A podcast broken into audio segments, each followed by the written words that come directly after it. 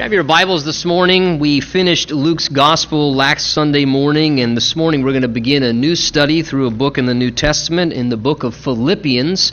So if you'll turn with me to Philippians chapter 1 this morning.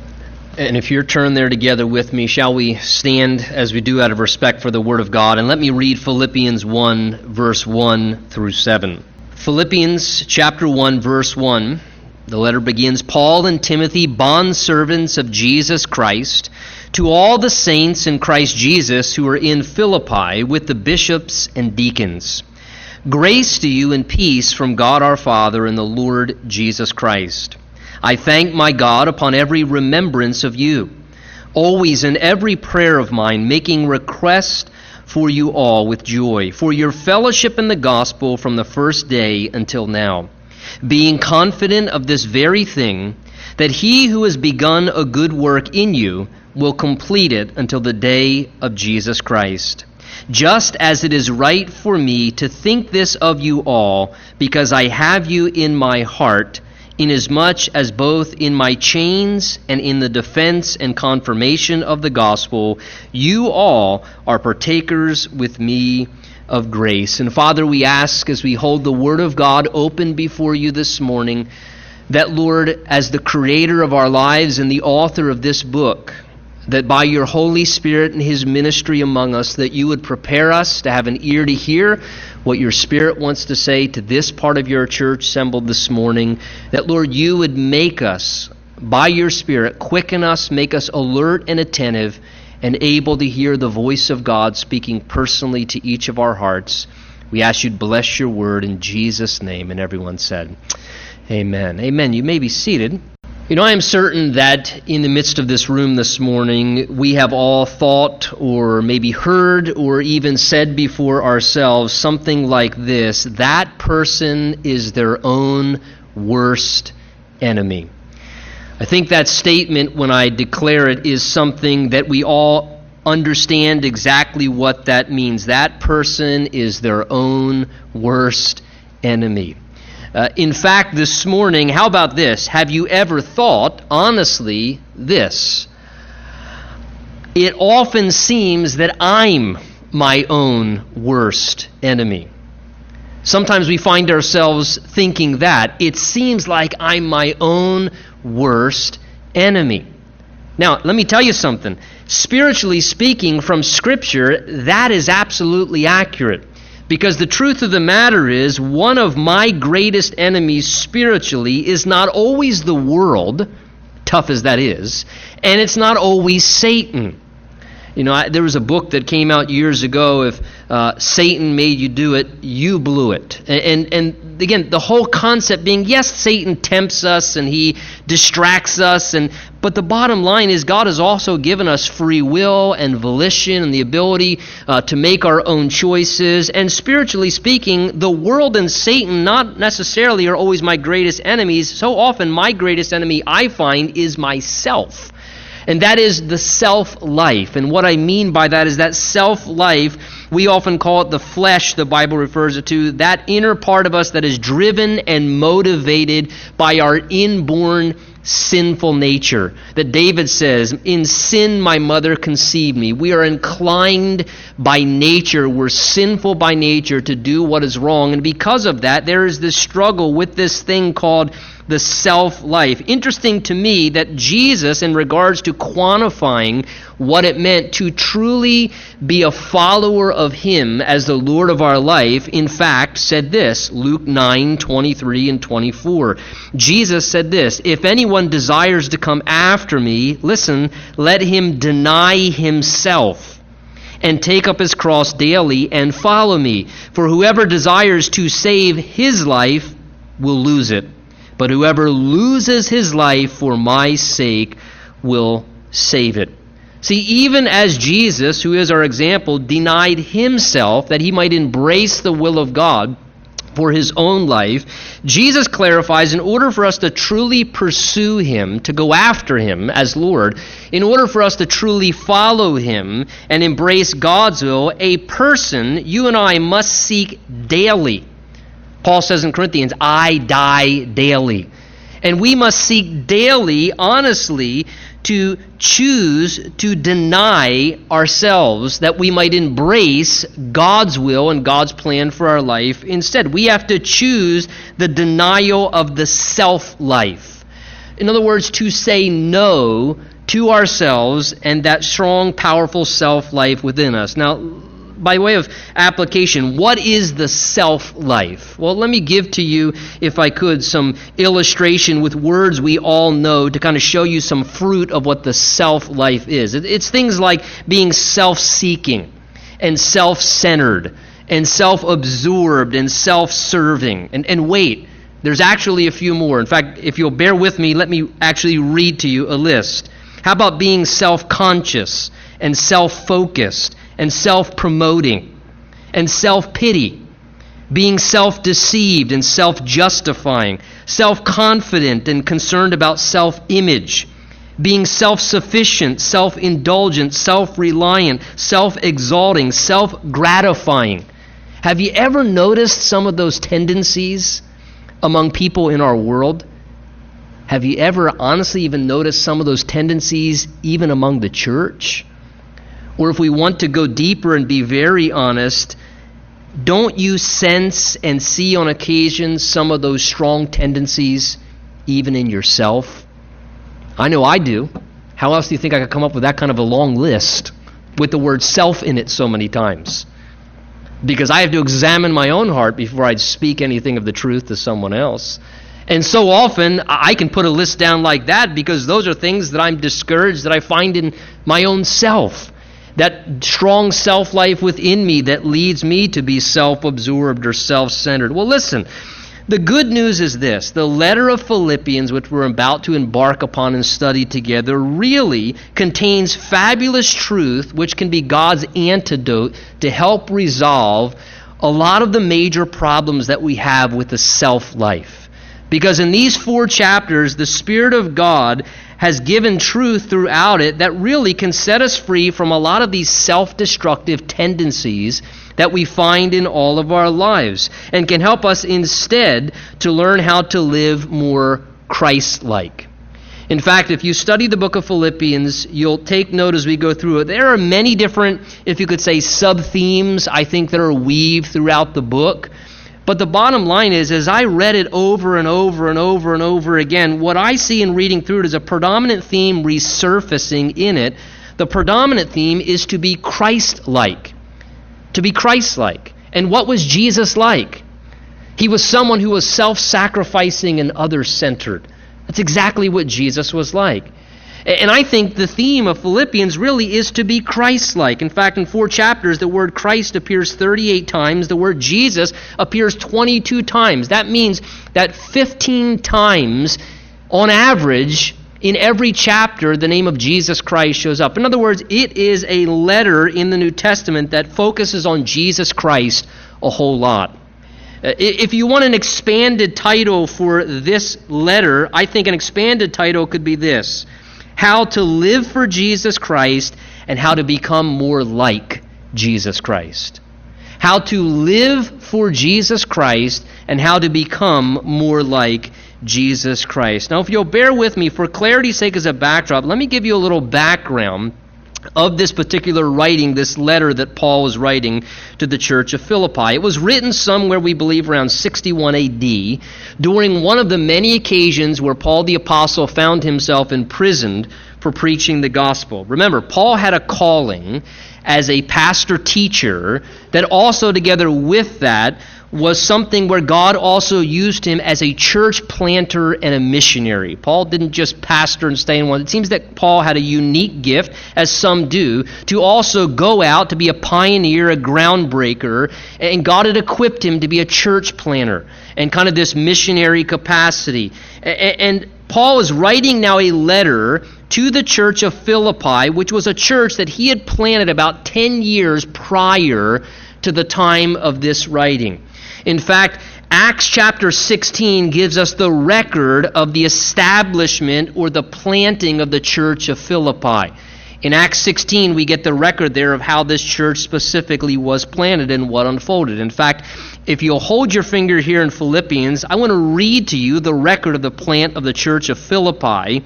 Uh, and, and I can say, familiarize yourself with it, study it as a background, but if you guys are anything like me, most of you probably won't. So for sake of lesson in the class, and so we have a foundation moving forward, we're just going to read it together as a, as a class this morning here. Acts chapter 16. Let me read to you beginning in verse 5.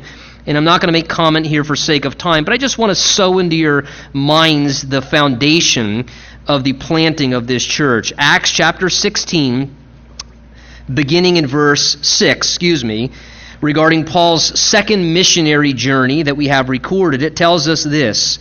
Now, when they had gone through Phrygia and the region of Galatia, they were forbidden by the Holy Spirit to preach the word in Asia. And then they came to Mysia and they tried to go into Bithynia, but the Spirit did not permit them. Interesting, the Holy Spirit guiding their ministry efforts, opening doors, closing doors. Here the Spirit stops them from preaching in certain regions. And the reason why, verse 8 so passing by Mysia, they came to Troas, and then a vision appeared to Paul in the night. A man of Macedonia, where, interesting, the European world is today. So this really is the first church, Philippi, planted in the European community. A vision appeared to Paul. A man of Macedonia stood and pleaded with him, saying, Come over to Macedonia and help us. Now, after he had seen the vision, immediately we sought to go to Macedonia, concluding that the Lord had called us, it says, to preach the gospel to them. So they concluded closed door, closed door, closed door, open door. God's calling us to preach to those particular people in that area. Therefore, sailing from Troas, it tells us, verse 11, they went to a few different territories. Verse 12, from there they came to Philippi, which is the foremost city in that part of Macedonia. And they stayed there for some days. And on the Sabbath day, we went out of the city to the riverside where prayer was customarily made. And we sat down and spoke to the women who met there. And a certain woman named Lydia heard us. She was a seller of purple from the city of Thyatira who worshiped God. And the Lord opened her heart to heed the things spoken by Paul. And when she and her household were baptized, she begged us, saying, If you have judged me faithful to the Lord, come to my house and stay. So she persuaded us. And it happened as we went to prayer, watch this, verse 16, as we went to prayer, that a certain slave girl, possessed with a spirit of divination, an unclean demonic spirit, she met us on the way to prayer, who it says she had brought her masters much profit by fortune telling. This girl followed Paul and us, Luke tells us, and cried out, saying, These men are servants of the Most High God, who proclaim to us the way of salvation. And she did this, notice, repeatedly for many days. But Paul, this spirit filled man, look at this, greatly annoyed. That makes you feel better, doesn't it? Paul, greatly annoyed, turned around and said to the spirit, I command you in the name of Jesus Christ to come out of her. And he came out that very hour. But when her masters saw their hope of profit was gone, they seized Paul and Silas, dragged them to the marketplace to the authorities. And they brought them to the magistrates and said, These men, being Jews, exceedingly trouble our city, and they teach customs which are not lawful for us, being Romans, to receive or observe. And the multitude rose up together against them, and the magistrates tore off their clothes and commanded them to be beaten with rods. And when they laid many stripes on them, they threw them into prison, commanding the jailer to keep them securely. Anybody have a heart for church planting yet? Fantastic, isn't it? Verse 24 Having received such a charge, he put them in the inner prison, fastened their feet in the stocks. But at midnight, Paul and Silas were praying and singing hymns to God, and the prisoners were listening to them. Suddenly, there was a great earthquake, so that the foundations of the prison were shaken, and immediately all the doors were opened, and everyone's chains were loosed. The keeper of the prison, awaking from sleep, seeing the prison doors open, supposing the prisoners fled, drew his sword and was about to commit suicide because to lose a prisoner meant death by Roman law anyway. So he's ready to kill himself because God's just set all the prisoners free. But verse 28 Paul called to him with a loud voice, saying, Do yourself no harm, for we are all here. And then he called for a light, ran in, and fell down trembling before Paul and Silas. And he brought them out and said, Sirs, what must I do to be saved? And they said, Believe on the Lord Jesus Christ, and you will be saved, you and your household. And they spoke the word of the Lord to him and all that were in his house. And he took them that same hour at night, washed their stripes, and immediately he and all his family were baptized. And when he had brought them into his house, he set food before them, and he rejoiced, having believed in God with all his household. Now, here you get a background. The last few verses describe ultimately how Paul then is ready to leave the city, and the authorities come and, and seek to speak with Paul, and, and ultimately Paul goes back. He visits the church, and he's basically pushed out of the community, as Paul often was. He'd go in, plant a church, and as a result of planting a church and loving people and preaching the gospel, usually people hated him and pushed him out of the community. It just, just kind of seemed to be the pattern if you follow Paul's ministry. Eh, so Paul now moves on. Now, come back with me to Philippians. Fast forward 10 years from that point. Here you have this church, and what an interesting start to a church. You have a woman who's a businesswoman. She accepts Jesus Christ. It seems her family does as well, this woman Lydia. You have a demon possessed young girl who's set free and probably became born again. And then you have this jailer who was about to commit suicide, and Paul stops him takes away his suicidal tendency by pointing him to Jesus Christ. You have these few believers you fast forward 10 years, that was the initiation of this church plan. Paul's been traveling to other areas, but he's remained in contact with the Philippian church. He's maintained a relationship with them. From the scriptural records that we have in other letters in the New Testament, it seems the Philippians and Paul had a special bond. They had a partnership they began to develop in ministry together, even to the point where Corinthians seems to indicate that they became financial supporters of Paul's missionary and church planting endeavors as he moved around. And Paul has a special bond with these believers, and he's greatly desiring to see them be- experience God's best spiritually. But currently, 10 years later now, Paul the Apostle, as you see from even our reading this morning, we'll see it as we go further, Paul's imprisoned again. Ten years later, he finds himself once again imprisoned for faithfully preaching the gospel. And as Paul is serving another one of his imprisonments for being faithful to the gospel, rather than just sitting there in the prison and wallowing in self pity and being self absorbed and self focused, instead, what does Paul do? You have it in front of you. He picks up his pen in prison, and instead of focusing on self pity, he seeks to invest in the spiritual development of the church and the believers there in Philippi. And he writes to them this letter now to a church he planted about 10 years prior. It's still a fairly young church, it's only 10 years old in its maturity. And he writes to them to seek to help them mature in their faith. So look with me in verse 1. Let's look at kind of the introduction of this book this morning. Paul begins there in verse 1 of Philippians saying, Paul and Timothy, bondservants of Jesus Christ. So Paul opens the letter in the traditional way they would in the ancient culture by first introducing and identifying himself in the author of the letter. You'll see this in the New Testament. Much different than today when we write a letter, you know, maybe write a letter if we do write snail mail today, or even an email, you know, three, four pages long, and at the end of it we put, you know, love John or, or you know, sincerely Sally at the end of it. And we identify ourselves at the end of a letter. In the ancient culture, they didn't do that letters were written on scrolls. The manuscripts were on scrolls. So you, if you did that, you would have to unroll the whole thing to get all the way to the end to see who wrote that. It just was cumbersome and not practical. So the practice was you identified yourself at the beginning, which may have come in handy sometimes because as soon as you opened it, you saw it was from. You might save yourself to read certain letters, if you know what I mean. Oh, that's from him. Don't want to read that. He would identify himself right at the beginning. That's why he starts the letter with his identification. The letter is from Paul, we're told here. And at this point in his ministry, notice Paul, we see here, is together with Timothy. Timothy is basically one of Paul's proteges in ministry.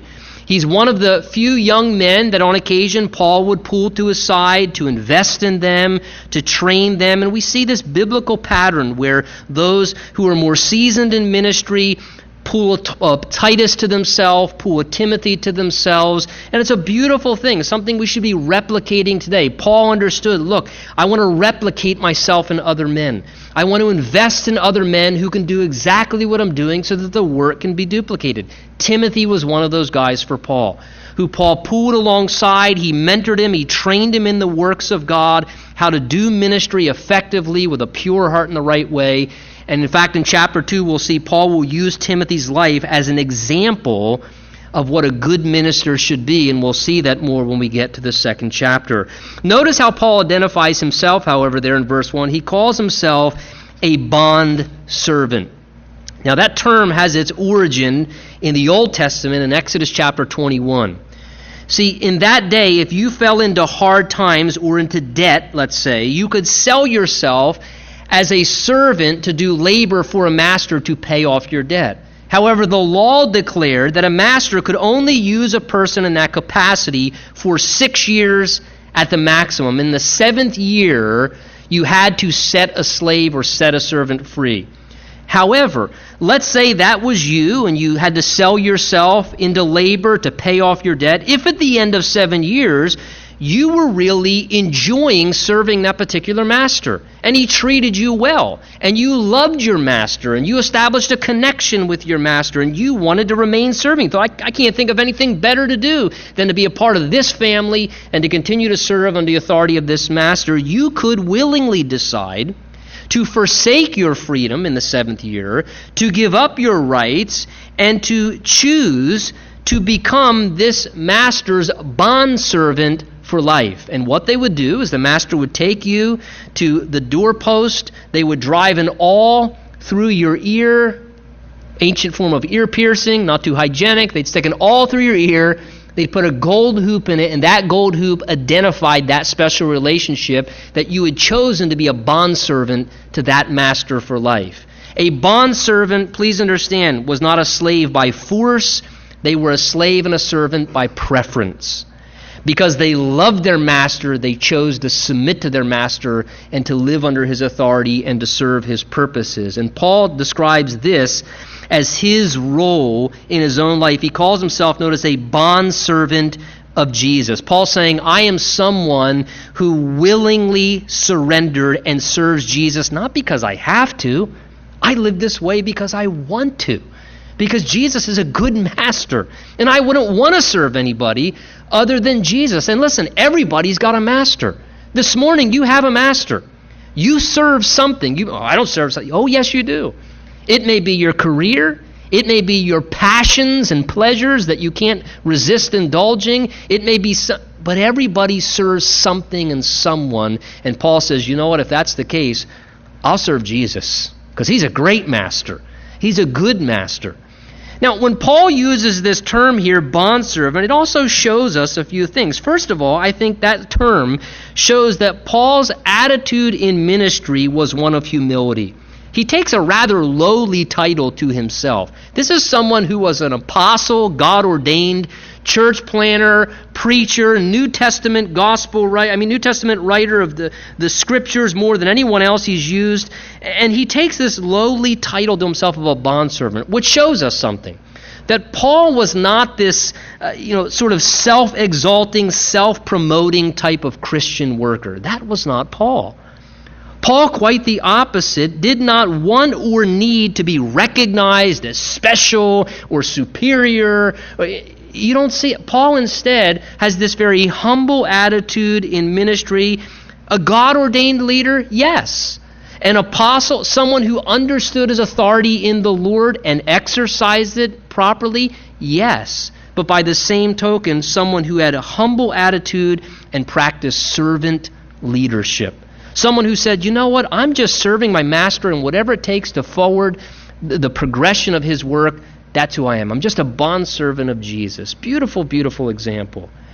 I think the term that Paul uses there also shows that he had a healthy perspective on his life because notice that he does not say Paul a prisoner of Rome. And that's what he was at this point. He was a prisoner of Rome. But instead, Paul doesn't focus again on his circumstances or his own unpleasant suffering at the time. And he doesn't even seek, when he has the opportunity of the audience of listeners and fellow believers, he doesn't even seek the opportunity to, to get a little self pity from them, have a little woe is me, I'm a prisoner of Rome. Paul says, I'm not a prisoner of Rome. I'm a bondservant of Jesus. So, whatever my master wants me to do and wherever my master wants me to go, that's what I do. And if my master wants me imprisoned right now, that's what my master wants. And if my master wants me to be in an unpleasant place right now and to be imprisoned uh, under the Roman authority, then you know what? That must be because he wants me chained to Roman guards so I can share the gospel with them in the situation and station that he's put, put me in. And what a beautiful example, this perspective that Paul had. And again, for application for us, despite your circumstances this morning, can I encourage us? Always seek to have a proper perspective, whatever your lot is in life. Whatever you feel chained to, whatever station God has you in, whatever your circumstances, can I encourage you to do two things? Number one, be a servant there. Just be a humble servant there. You will blow people's mind because we live in a selfish culture, ladies and gentlemen. Just be a servant, it will gain people's attention. And more than that, redeem the time for Jesus. Oh, oh, I wish I wasn't in prison. I wish I wasn't shackled to this person. I wish. Just redeem the time. Keep a perspective. Be a bondservant for Jesus where you're at and redeem the moments that you have. Paul goes on now to say who the letter's addressed to. He says, To all the saints in Christ Jesus who are in Philippi with the bishops and the deacons. Notice, Paul, as he begins the letter, he addresses now who it is for, of course, the church of Philippi. But notice in verse 1 here also, he calls the believers or Christians in that church, he calls them what? Circle that word, saints. Saints.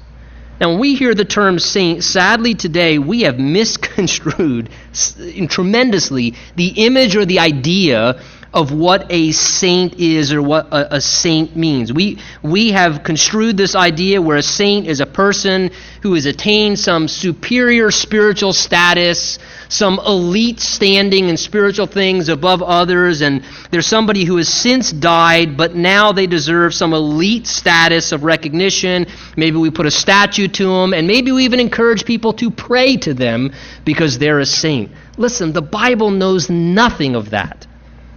The Bible knows nothing of that. The Bible indicates to us here clearly, from Scripture's perspective, in our verse, what a saint is from God's perspective. Notice, a saint is someone, verse 1, who is in Christ Jesus. That's the biblical description of a saint. Someone who is in Christ Jesus, a person in a personal relationship with Jesus Christ as Savior and Lord. That word saint is hagios in the Greek. It just literally is where we get our word holiness. It's a word that means to be set apart for exclusive use. And it refers to the life of a person who, as a result of embracing Jesus and salvation as Savior and Lord, that they now live a life set apart for Jesus Christ. They live a life set apart. They've been set apart to live for Jesus Christ. And the Bible shows us here that those who are saints are believers.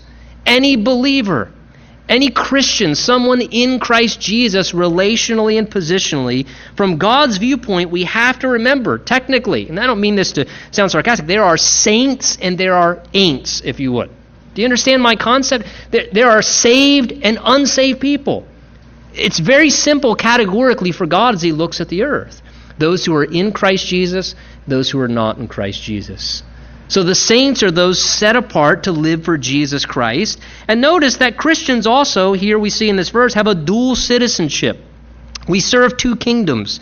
He says to the saints who are in Christ Jesus, but also who are in Philippi.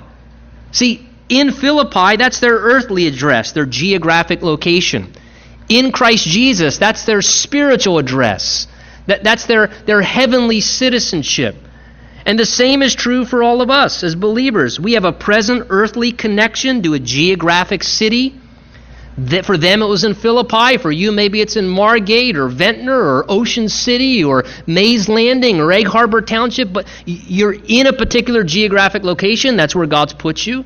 But more than that, you also have a spiritual position being in Christ Jesus. In Philippians 3:21, Paul is going to say in the third chapter that our citizenship is in heaven, that we have a dual citizenship.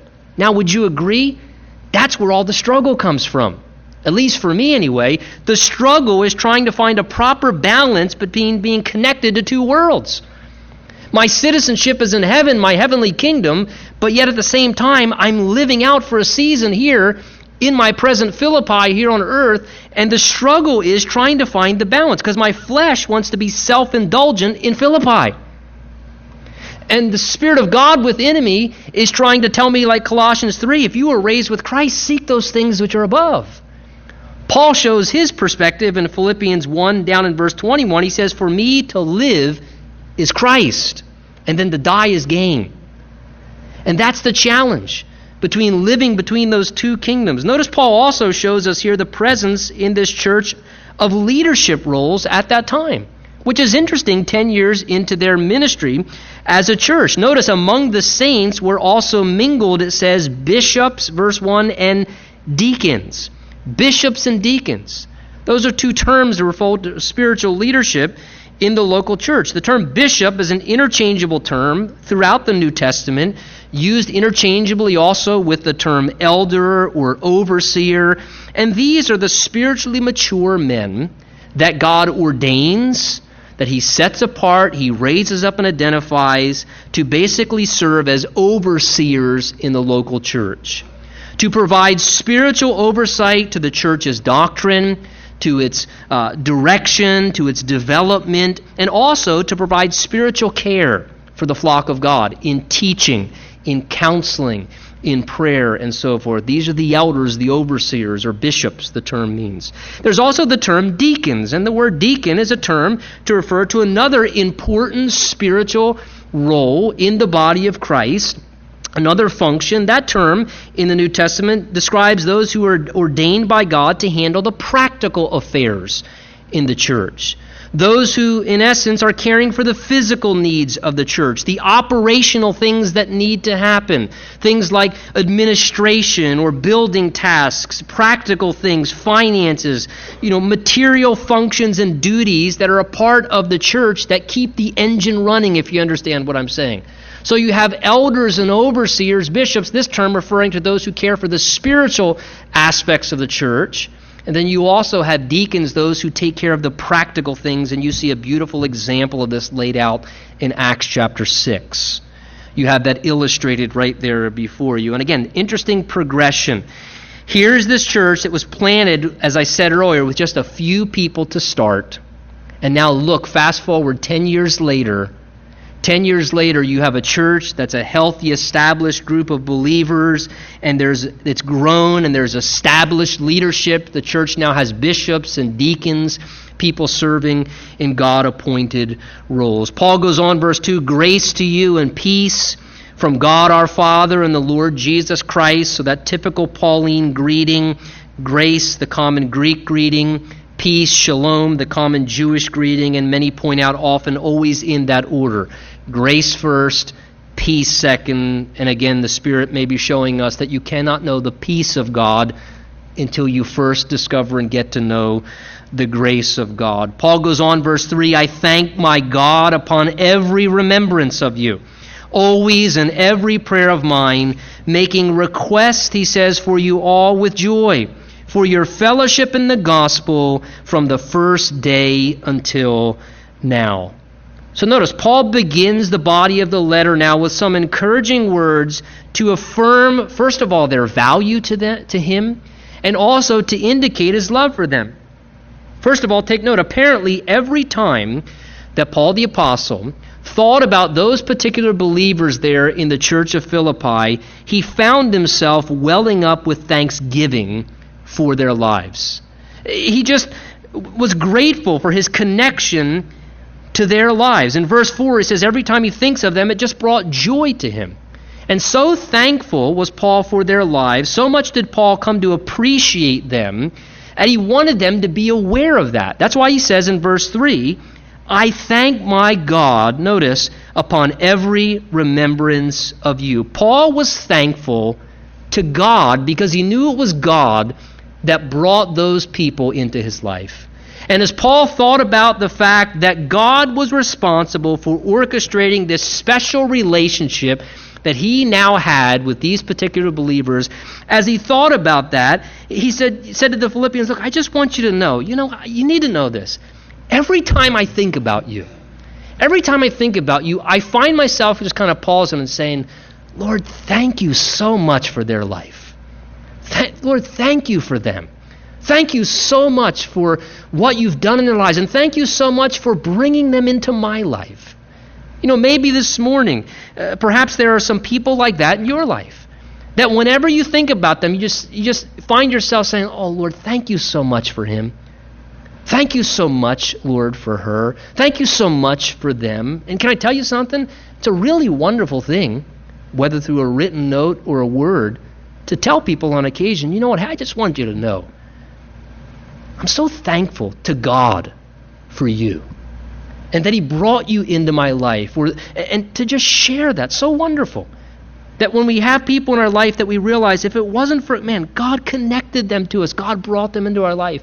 And to be thankful to God for those that he brings into our lives in that way. Just a beautiful thing here you see Paul doing. Notice also in verse 5 that Paul appreciated this sort of enduring and lasting kind of commitment and sharing they had in each other's lives. He says, I'm thankful for your fellowship, verse 5, in the gospel from the first day until now. Now, take notice of that term fellowship. Oftentimes, I think, our view of that term fellowship really has a lot of kind of shallow meaning behind it. When we hear the word fellowship, we connect that term fellowship, especially as Christians, with social interaction. For example, we say, you know, I went over, you know, so and so's house this weekend, and we had, and we just we had some really great fellowship together. Or, or we, you know, if after the service we stick around and we stick some donuts in our face and we talked about that was some really good fellowship. We had fellowship. When the reality is, listen, the Bible's idea of fellowship is really not based on anything social per se. That is, having friends or being friendly or having a good time together or having fun and having get togethers and playing games. And uh, I'm not saying those things are wrong, but that's really not the concept scripturally of what the word fellowship means. Truth be told, and I'll be the first to admit it, many a times being social is quite honestly very superficial. I can be social with people and be very superficial with people. But the Bible says, look, God has a heart for something deeper, especially for Christians. That word fellowship is our Greek word koinonia. And that word literally means to share in things together in a close, personal way. Your translation may render the term there partnership or participation, indicating the idea is a cooperating and contribution where both parties are benefited from one another. There's a partnership. The idea is there's a sharing together of investing in each other's lives, participating in each other's lives, being involved in a way whereby there's sort of this give and take relationship where, hey, we are on the same course and we are involved in each other's lives and we share in each other's lives and there's this give and take very close intimate being there for one another a camaraderie a partnership. We participate in each other's lives on a deeper level. And this is what paul had with these believers in philippi. He says from the first day he says until verse 5 now in other words, 10 years later, Paul still had, and it no doubt had developed over the years, this beautiful relationship with them. And, and let me say, it's a wonderful thing when God gives us, is it not, these enduring type of relationships. It is a wonderful thing whereby sometimes God brings people into our lives that there's a spiritual camaraderie and there develops this loyal devotion to one another where God knits your hearts and you share on a journey of a common path and it becomes a joint endeavor and you serve Jesus in a sense of partnership and participating. And I'll tell you something how I love and appreciate these long lasting, enduring relationships where there's true koinonia, not just social. Hey, we need to have fellowship. We need to have social activities. Uh, nothing wrong with social activities. But God wants spiritual interconnection where we're involved in each other's lives, caring for one another, speak into each other's lives. Somebody starts to go off track, that you have built a relationship where, guess what? Whether you want to hear it or not, I have license to speak into your life. Where if I start to go off track, somebody has built a relationship with me because we have given and taken and shared and been there in the tough moments and the, to where they have the right to say, listen, whether you want to hear it or not, I have license to speak into your life right now. And where we're involved in each other's lives, interconnected, sharing in a partnership. Listen, ladies and gentlemen, that is God's intention for the Christian life. God's intention for the Christian life is that we would be in a place where we're mutually connected, giving and receiving and benefiting, not a Christian life where we're trying to be self sufficient and we're trying to be independent and isolated and uh, listen no no no. God god's plan is the body interconnected. It is so important for spiritual maturity that we develop and maintain such relationships and that we allow them to be established because we all need them we all need them desperately in our lives it's important to mutual growth and maturity spiritually Notice also, Paul mentions here in verse uh, 3 through 5 that he apparently prayed for these believers regularly. He said, always in every prayer, making requests for you all. And we'll see more next week as we get to verse 8 and 9 as it goes forward, Paul's actual prayer for them. But apparently, Paul knew one of the greatest ministries he could contribute was to pray for them. And you'll notice in Paul's letters, he makes a lot of comment about his extensive routine prayer life. And he was always involved, whether physically present or not, by praying and interceding for those who were a part of his life. Verse 6, Paul says, Being confident of this very thing, that he who has begun a good work in you will complete it until the day of Jesus Christ. So Paul expresses, notice, his spiritual confidence that the work that God had begun in those believers that God would see it through until the end. He says, until the day of Jesus Christ. That term, day of Jesus Christ, is a reference to the time of the return of Jesus. And take note with me here in verse 6 that Paul properly understood how their spiritual life and experience really started. Paul understood that. You see what he says in verse 6? He said, God has begun a good work in you. He understood that every good work in the soul of any person is something that God orchestrates, initiates, and starts. We can't start a good work in ourselves. I can't start a good work in another person. God, by His love and His amazing supernatural grace, intervenes and starts a good work in people's lives. And we need to give Him the glory and the recognition that He's the one that does it. That it's Him that has to work in someone's life, that it's He who does do the work. And we all know that. You know, God begins to draw someone. And then God begins to convict and to convince them that they should become a Christian and they need to accept Jesus Christ. And then eventually, guess what? God saves them in the way, in the moment, the hour, and the time that He God saves them. And then God is the one by His power who continues to do what? To change me, to sustain you, to further mature us. It's God who works in us to accomplish ministry. Paul's going to say in Philippians chapter 2 it is God who works in you both to will and to do according to his good pleasure. Paul understood, and he makes it evident here, that though God used him as an instrument, Paul humbly understood look, I didn't start the work that happened in you. God did it. I might have been an instrument, but by all means, Paul clearly understood I'm not the one responsible for what's happened in your life, God is.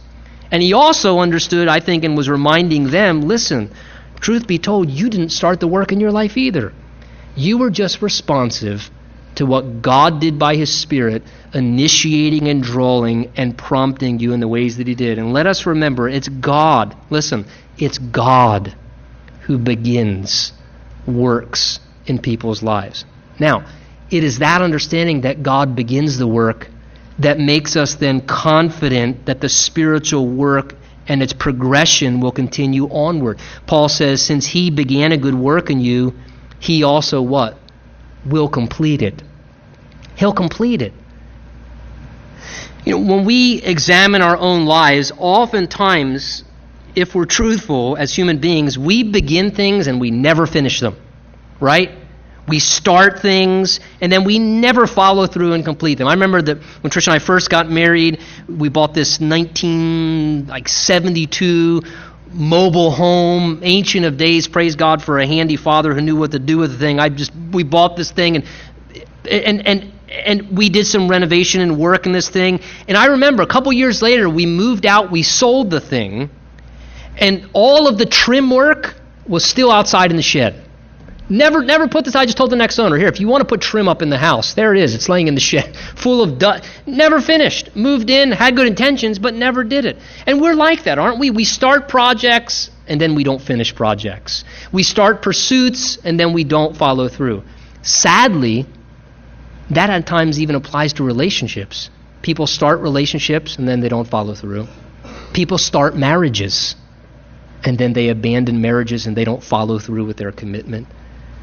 By nature, as human beings, we have this tendency, it seems, in our fickleness and our frailty and our selfishness to begin things and not follow through.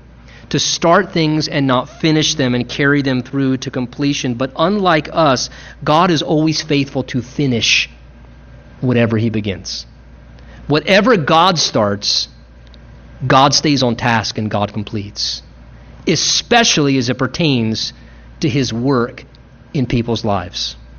Paul said this in 1 Thessalonians 5 May the God of peace himself sanctify you completely, and may your whole spirit, soul, and body be preserved blameless at the coming of our Lord Jesus Christ. He then adds, And he who called you is faithful, who also will do it.